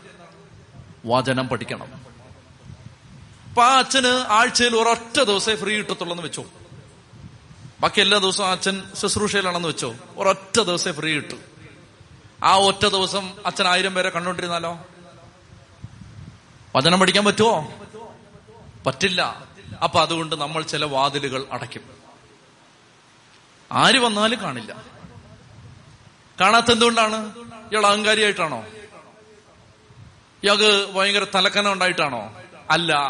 ഇയാൾ പ്രയോറിറ്റി ഫിക്സ് ചെയ്തിരിക്കുകയാണ്. അതായത് എന്റെ പ്രയോറിറ്റി ആളുകളെ കണ്ട് തലേക്ക് വെച്ച് പ്രാർത്ഥിച്ച് ഉപദേശം കൊടുക്കുന്നതല്ല. എന്റെ പ്രയോറിറ്റി ബൈബിളിലെ ദൈവിക സത്യങ്ങളെ പഠിച്ച് വ്യാഖ്യാനിക്കുന്നതാണ്. എന്നാ വേറൊരാൾക്ക് ദൈവം അങ്ങനെ ഒരു കൃപ കൊടുത്തിട്ടുണ്ടായിരിക്കും. വേറൊരാൾക്ക്. എന്താണ്? ആളുകളെ കാണുക അവരുടെ പ്രശ്നങ്ങൾ കേൾക്കുക അവർക്ക് ഉപദേശം കൊടുക്കുക. അത് വേറൊരാൾക്ക് ദൈവം കൊടുക്കുന്ന പ്രയോറിറ്റി പ്രിയപ്പെട്ട സഹോദരങ്ങളെ നിങ്ങൾ ഒരു ധ്യാന കേന്ദ്രത്തിലെ സ്കെയിൽ കൊണ്ട് വേറൊരു ധ്യാന കേന്ദ്രത്തെ അളക്കരുത്. ചത്തി പറഞ്ഞേ ഹാലേലുയാ അതായത് ഒരു ധ്യാന കേന്ദ്ര ആ ധ്യാന കേന്ദ്രത്തിൽ ഇങ്ങനാണ്. അത് അവിടുത്തെ പ്രയോറിറ്റി ഈ ധ്യാന കേന്ദ്രത്തിൽ ഇത് ഇവിടുത്തെ പ്രയോറിറ്റി മനസ്സിലാവുന്നുണ്ടോ നിങ്ങൾക്ക്? അതായത് അതുകൊണ്ട് ഇത് നിങ്ങൾ കേൾക്കുന്ന ആളുകൾ ഇത് മനസ്സിലാക്കണം. അതായത് നിങ്ങൾ അയ്യോ ഞങ്ങൾ ഡാനിയലച്ഛനെ കാണാൻ വേണ്ടി വന്നാണ്. ഞങ്ങൾ ബിസിനസ്സിനെ കാണാൻ വേണ്ടി വന്നാണ്. അയ്യോ ഞങ്ങൾ ജോസഫച്ചനെ കാണാൻ വന്നാണ്. അങ്ങ് ആദർശത്തിനെ കണ്ടേ പറ്റൂ. പ്രിയപ്പെട്ട സഹോദരങ്ങൾ അങ്ങനെയുള്ള പിടിവാശി ഒന്നും പിടിക്കരുത്. ഈ ധ്യാന കേന്ദ്രത്തിൽ നിങ്ങൾ വരുമ്പോ ചിലപ്പോൾ നമ്മൾ ആളുകളെ കാണും ചിലപ്പോൾ കാണില്ല. മറ്റൊന്നും കൊണ്ടല്ലത്. അതായത് ചിലപ്പോ ഇപ്പൊ നിങ്ങൾ ചിലപ്പോ വളരെ ദൂരെ നിന്ന് ഇവിടെ നമ്മൾ ചിലപ്പോ ഇവിടെ ആളുകൾ ചിലപ്പോ ഉണ്ടെങ്കിൽ പോലും ചിലപ്പോ ആരെയും കാണില്ല. അത് അഹങ്കാരം കൊണ്ടല്ല. അതിന്റെ കാരണം എന്തെന്നറിയാമോ നിങ്ങളൊരു കാര്യം മനസ്സിലാക്കേണ്ടത് ഞാൻ വേറൊന്നിനും പറയുന്നില്ല. ദിസ് ഈസ് ആൻ എക്സ്പ്ലനേഷൻ പല ആളുകൾക്കും എന്നോടൊരു സങ്കടമുണ്ട്. അത് മാറാൻ വേണ്ടി ഞാൻ പറയുന്നതാണ്. എന്തെന്നറിയാമോ നിങ്ങൾ വിചാരിക്കരുത് ഒരു വചനം കിട്ടാൻ വേണ്ടി നമ്മൾ ചുമ്മാ അഞ്ച് മിനിറ്റ് ഇരുന്നാലൊന്നും ഒന്നും കിട്ടില്ല. ദിവസങ്ങളും മാസങ്ങളും അടയിരുന്നാലേ വെളിപാടുകൾ കിട്ടും. മനസ്സിലാവുന്നുണ്ടോ? എന്തെങ്കിലും പറയാൻ പറ്റും. പറയാം പത്ത് പതിനഞ്ച് കൊല്ലം ദൈവ ശുശ്രൂഷയിൽ നിൽക്കുന്ന ഒരാൾക്ക് ചുമ്മാ എന്തെങ്കിലുമൊക്കെ പറയാം. പക്ഷെ വെളിപ്പെടുത്തലുകൾ കിട്ടണമെങ്കിൽ അടയിരിക്കണം. മനസ്സിലാവുന്നുണ്ടോ? അന്നേരം വന്ന് ക്യൂ നിന്നിട്ട് തെറി വിളിച്ചിട്ട് കാര്യമില്ല. നിങ്ങളൊരു കാര്യം മനസ്സിലാക്കേണ്ടത് വചനം പഠിപ്പിക്കുന്നത് എന്തിനു ഞാനിത് സമയമെടുത്ത് പറയുന്നത്? എന്താണെന്ന് വെച്ചാൽ അതായത് വചനം പഠിപ്പിക്കുന്നതിന് വേറൊരു ഉദ്ദേശമാണ് നിങ്ങൾ ചിന്തിക്കരുത്. അതായത് ഇപ്പൊ നിങ്ങൾ എല്ലാവരും വന്നു എല്ലാവരുടെ തലയൊക്കെ വെച്ച് പ്രാർത്ഥിച്ചു എല്ലാവർക്കും സന്തോഷമായി. പാവ അച്ഛൻ ഒമ്പത് മണി വരെ രാത്രി വരെ നിന്ന് എല്ലാവരുടെ തലയൊക്കെ വെച്ച് പ്രാർത്ഥിച്ചു. നല്ല അച്ഛനാണ് എന്ന് പറഞ്ഞിട്ട് നിങ്ങൾ പോവും. ഒരു കാര്യം ഞാൻ പറയട്ടെ. നമ്മളൊരു വചനം വ്യാഖ്യാനിച്ച് പഠിച്ച് അറിഞ്ഞ് വായിച്ച് കേട്ട് എഴുതി. നിങ്ങൾ എന്നാ വിചാരിക്കുന്നത് ഇതെല്ലാം കുറിച്ച് വെച്ച് എഴുതി ഇത് നിങ്ങളെ പഠിപ്പിക്കുന്നേ? ഇതെല്ലാം ഇരുന്ന് അത് എത്ര? എല്ലാ ഒരു ഏതെങ്കിലും ദിവസം ഫ്രീ ഉണ്ടോ? എല്ലാ ദിവസവും വചന ശുശ്രൂഷ. എന്നും ധ്യാനം. അതിന്റെ നടുവിലാണ് കിട്ടുന്ന സമയത്ത് ഇരുന്ന് പഠിച്ച് എഴുതി കുറിച്ച് ഇതെല്ലാം പഠിപ്പിക്കുന്നത്. അങ്ങനെ പഠിപ്പിക്കാൻ നമ്മൾ എടുക്കുന്ന ഒരു സ്ട്രെയിൻ ആ സ്ട്രെയിൻ എടുത്താൽ പോലും ചിലപ്പോൾ എന്ത് ചെയ്യുന്നു? ചില സാധനങ്ങൾ പറഞ്ഞു ഫലിപ്പിക്കാൻ പറ്റുന്നില്ല. അപ്പൊ അതുകൊണ്ട് നിങ്ങൾ മനസ്സിലാക്കേണ്ട ഇതാണ് ദൈവവചനം പഠിപ്പിക്കാൻ. ഇപ്പൊ ഇതെല്ലാം പഠിപ്പിക്കുന്നു. ഇതെല്ലാം യൂട്യൂബിലാവുന്നു. കുറച്ചു കഴിഞ്ഞ് ഞാൻ മരിച്ചു പക്ഷെ നാളെ നിങ്ങളുടെ ഒരു മകൻ നിങ്ങളുടെ ഒരു മകൾ ഞങ്ങൾക്ക് ബൈബിൾ പഠിക്കണം എന്നും പറഞ്ഞിട്ട് വിഷമിച്ചിരുന്ന അവന് വിഷമിക്കണ്ട. അവന് യൂട്യൂബിൽ ഉൽപ്പത്തി മുതൽ വെളിപാട് വരെ മനുഷ്യന് മനസ്സിലാവുന്ന രീതിയിൽ പഠിപ്പിച്ചിരിക്കുന്ന യൂട്യൂബ് വീഡിയോസ് ഞാൻ മരിച്ചു പോലെ അവിടെ കിടക്കും. നിങ്ങളുടെ തലയെ കവിച്ച് പ്രാർത്ഥിച്ചില്ലെങ്കിലും കുഴപ്പമൊന്നുമില്ല. നിങ്ങളെ ഏതെങ്കിലും അച്ഛൻ പ്രാർത്ഥിക്കും. ഏതെങ്കിലും ഒരു ധ്യാന കേന്ദ്രത്തിൽ പോയി നിങ്ങൾ അനുഗ്രഹം വാങ്ങിക്കും. പക്ഷെ വചനം പഠിപ്പിക്കാൻ ചിലപ്പോ അങ്ങനെയുള്ള സാഹചര്യങ്ങൾ ഉണ്ടായെന്ന് വരില്ല. മനസ്സിലാവുന്നുണ്ടോ ഞാൻ പറയുന്നത്? എന്തിനാ ഇത് പറയുന്നത്? ഇന്ന് വൈകുന്നേരം കടന്ന് അടി വെക്കരുത് അതിനെ പറയുന്നു മനസ്സിലാവുന്നുണ്ടോ? അതായത് ഇവിടെ അച്ഛന്മാര് കൃപ നിങ്ങൾ കാര്യം ഇവിടെ ഞാൻ ഇവിടെ വന്നൊരു സാക്ഷി ഇങ്ങനെയാണ് അതായത് എന്നെ അതായത് ഒരു വ്യക്തിയിലും അല്ല കൃപയെന്ന് എന്നെ പഠിപ്പിച്ച ഒരു സാഹചര്യം ഞാൻ പറയാം. ഇവിടെ വന്നൊരു സാക്ഷ്യം ഇതാണ്. അതായത് ഒരു മനുഷ്യൻ ഇവിടെ വന്നു. അദ്ദേഹത്തിന് പ്രോസ്ട്രേറ്റ് ക്യാൻസർ ആണ് അതേ ഇവിടെ വാശി പിടിച്ച് നിന്നൊന്നുമില്ല. എനിക്ക് റോനിലച്ഛനെ കൊണ്ട് പ്രാർത്ഥിപ്പിക്കണം. അതേ വാശി പിടിച്ചൊന്നുമില്ല. അതേ ഇവിടെ നിന്നു പ്രാർത്ഥിച്ചു. അച്ഛൻ കുർബാന ചൊല്ലി ബലിയെ സംബന്ധിച്ചു വിസ്തു കുർബാന സ്വീകരിച്ചു അത് കഴിഞ്ഞ് മൂന്നാൽ അച്ഛന്മാര് നിന്നു ഏതോ ഒരു ലൈനിൽ അദ്ദേഹം നിന്നു ഏതോ ഒരു അച്ഛൻ പ്രാർത്ഥിച്ചു പോയി പിറ്റേ ദിവസം ചെക്ക് ചെയ്തു പ്രോസ്ട്രേറ്റ് ക്യാൻസർ ഇല്ല. അച്ഛൻ പ്രാർത്ഥിച്ചോ? ആ ഞാനന്ന് ഇവിടെ വന്നുപോലുമില്ല. ഏതോ ഒരച്ഛൻ അപ്പൊ നിങ്ങൾ ചിന്തിക്കരുത് അതോ ഇത് ഈ വാശി ദൈവജനത്തിന് വാശിയാണ്. എന്നോട് പല്ലും പറഞ്ഞിട്ടുണ്ട് ഞങ്ങൾ അവിടെ പോയി യോ ഞങ്ങൾ അണക്കരെ ധ്യാനത്തിന് പോയിട്ട് അവിടെ നിന്നു. അച്ഛൻ തൊട്ട് വിട്ടതേ ഉള്ളത്. തൊട്ടല്ലോ നിന്നെ. എടാ രണ്ടായിരം പേരെ പതിനായിരം പേരെ തൊട്ടതേ ഉള്ളത്. നിങ്ങളിത് മനസ്സിലാക്കണം പ്രിയപ്പെട്ട സഹോദരങ്ങളെ. അതുകൊണ്ട് ഞാൻ പറഞ്ഞു വരുന്നത് എന്തെന്നറിയാം? മോശയോട് ദൈവം പറയുകയാണ് ജത്ര പറയുകയാണ് എടാ നീ ഇങ്ങനെ നീയും ചത്തുപോവും. ഈ ജനവും ക്യൂ നിന്ന് ചത്തുപോവും. അതുകൊണ്ട് നീ എന്താ ചെയ്യേണ്ടതെന്ന് അറിയാം. പ്രയോറിറ്റി ഫിക്സ് ചെയ്യണം. ഇത് ഞാൻ ഒരു ധ്യാനകേന്ദ്രത്തിന്റെ കാര്യം മാത്രമല്ലേ പറയുന്നത്. ദൈവജനത്തിന്റെ ഇടയിൽ നല്ലതല്ലാത്ത ഒത്തിരി ടെൻഡൻസീസ് വളർന്നു വന്നിട്ടുണ്ട്. ഇഷ്ടം പോലെ. അപ്പൊ നിങ്ങൾ പറയും ഞങ്ങൾക്ക് പുരോഹിതരുടെ ബ്ലസ്സിങ് വേണ്ടേ? വേണം. പോയി വികാരിച്ചന്റെ ബ്ലസ്സിങ് വാങ്ങിര് ഓ അപ്പൊ അതിന്റെ കുറവാണോ? ഒരു കുറവില്ല നിന്റെ വിശ്വാസ കുറവ് കൊണ്ടാണ് അതിൽ നിന്ന് നിനക്കൊന്നും കിട്ടാത്തത്. നീ വിചാരിക്കും ആ നമ്മുടെ അച്ഛൻ. നമ്മൾ ഇന്നലെ കൂടെ പുട്ടും കടലയും കൊടുത്താൽ നമ്മുടെ അച്ഛൻ. ആ അച്ഛൻ ബ്ലസ് ചെയ്താൽ നിന്റെ വിശ്വാസക്കുറവുകൊണ്ടാണ് നിനക്കൊന്നും കിട്ടാത്തത്. അത് നിന്റെ വികാരിയച്ഛന്റെ അടുത്ത് എന്ന് നീ പ്രാർത്ഥിക്കുമ്പോൾ നിനക്കൊന്നും കിട്ടുന്നില്ലെങ്കിൽ അച്ഛന്റെ കുഴപ്പമല്ല. നിന്റെ വിശ്വാസക്കുറവുകൊണ്ടാണ്. നിന്റെ വിശ്വാസക്കുറവുകൊണ്ടാണ് ഒന്നും കിട്ടാത്തത്. പ്രിയപ്പെട്ട സഹോദരങ്ങളെ അതുകൊണ്ട് ഈ നിമിഷങ്ങളിൽ നമ്മൾ പ്രാർത്ഥിക്കേണ്ടത് ദൈവസന്നിധിയിൽ നമ്മൾ നിലവിളിച്ച് അപേക്ഷിക്കേണ്ടത് ഇതാണ്. അതായത് നമ്മുടെ പ്രയോറിറ്റി ഫിക്സ് ചെയ്യണം. ഓരോരുത്തർ ഇത് ഈ ഒരു ഒരു ആത്മീയ കാര്യത്തിൽ മാത്രമല്ല. അതായത് എന്താണ് നിങ്ങളുടെ ഡ്യൂട്ടി ഇപ്പൊ എല്ലാ ദിവസവും വീട്ടിൽ കുടുംബത്തിൽ പ്രാർത്ഥിക്കണം. അതൊരു പ്രധാനപ്പെട്ട കാര്യമാണ്. അപ്പൊ ആ പ്രയോറിറ്റി ഫിക്സ് ചെയ്യണം. അത് ബാക്കിയെല്ലാം മാറ്റണം. ജപമാല എന്നും ചൊല്ലണം. ബൈബിൾ എന്നും വായിക്കണം. മുടങ്ങാതെ അരമണിക്കൂർ ബൈബിൾ വായിക്കണം. ഇതൊരു സ്വഭാവം രൂപപ്പെടണം അതിനുവേണ്ടി ആവർത്തിച്ച് നമ്മൾ പറഞ്ഞുകൊണ്ടിരുന്ന ഒരു കാര്യം ഇതാണ്. അരമണിക്കൂർ മുടങ്ങാതെ ബൈബിൾ വായിക്കണം. അപ്പൊ ഇതെല്ലാം ഇതെല്ലാം പ്രയോറിറ്റിയാണ് ഇതൊക്കെ ഇതിനൊക്കെ ഒന്നാം സ്ഥാനം കൊടുക്കണം. അങ്ങനെ ഒന്നാം സ്ഥാനം കൊടുത്തിട്ട് ബാക്കി ആവശ്യമില്ലാത്ത എല്ലാം മാറ്റണം. ഞാനൊരു ഫ്രേസ് പറയാം. ശ്രദ്ധിച്ചാൽ മനസ്സിലാവും. Good is the enemy of the best good is the enemy of the best good is the enemy of the best മനസ്സിലായോ? ആ. ബെസ്റ്റിന്റെ ശത്രു ഗുഡാണ്. എന്ന് പറഞ്ഞാൽ പുട്ട് കഴിക്കുന്നു ബിരിയാണി കഴിക്കുന്നു. ഇപ്പൊ ഇയാൾക്ക് ബെസ്റ്റ് ബിരിയാണിയാണെന്ന് വെച്ചു അയാളെ സംബന്ധിച്ച്. അപ്പോ പുട്ടും നല്ലതാണ് ബിരിയാണി നല്ലതാണ്. ബിരിയാണി കഴിച്ചാൽ പുട്ട് കഴിക്കാൻ പറ്റില്ല. ചിലവന്മാരുണ്ട് രണ്ടും തിന്നും. ഞാൻ സാധാരണ നോർമലായ മനുഷ്യരെയാണ് ഉദ്ദേശിക്കുന്നത്. പുട്ട് കഴിച്ചാൽ ബിരിയാണി കഴിക്കാൻ പറ്റില്ല. ഇവിടെ പുട്ടാണ് ഗുഡ് പുട്ട് നല്ലതാണ്. പുട്ട് മോശമാണോ? അല്ലല്ല. പുട്ട് തിന്നുന്ന എത്രയോ പേരുണ്ട്. പുട്ട് തിന്ന് ഈ അവസ്ഥയിലായ എത്രയോ പേര് ഇതിനകത്തിരിപ്പുണ്ട്. പുട്ട് മാത്രം ഇഷ്ടമുള്ള ആളുകളെ ഞാൻ കണ്ടിട്ടുണ്ട്. ദൈവമേ എന്തോ ഒരു ജീവികളാണ് അത് എനിക്ക് ഇപ്പോഴും മനസ്സിലായിട്ടില്ല. പുട്ട് മാത്രം ഇഷ്ടമുള്ള പുട്ടേ ഉള്ളു ഇഷ്ടം. എപ്പോഴും പുട്ട്.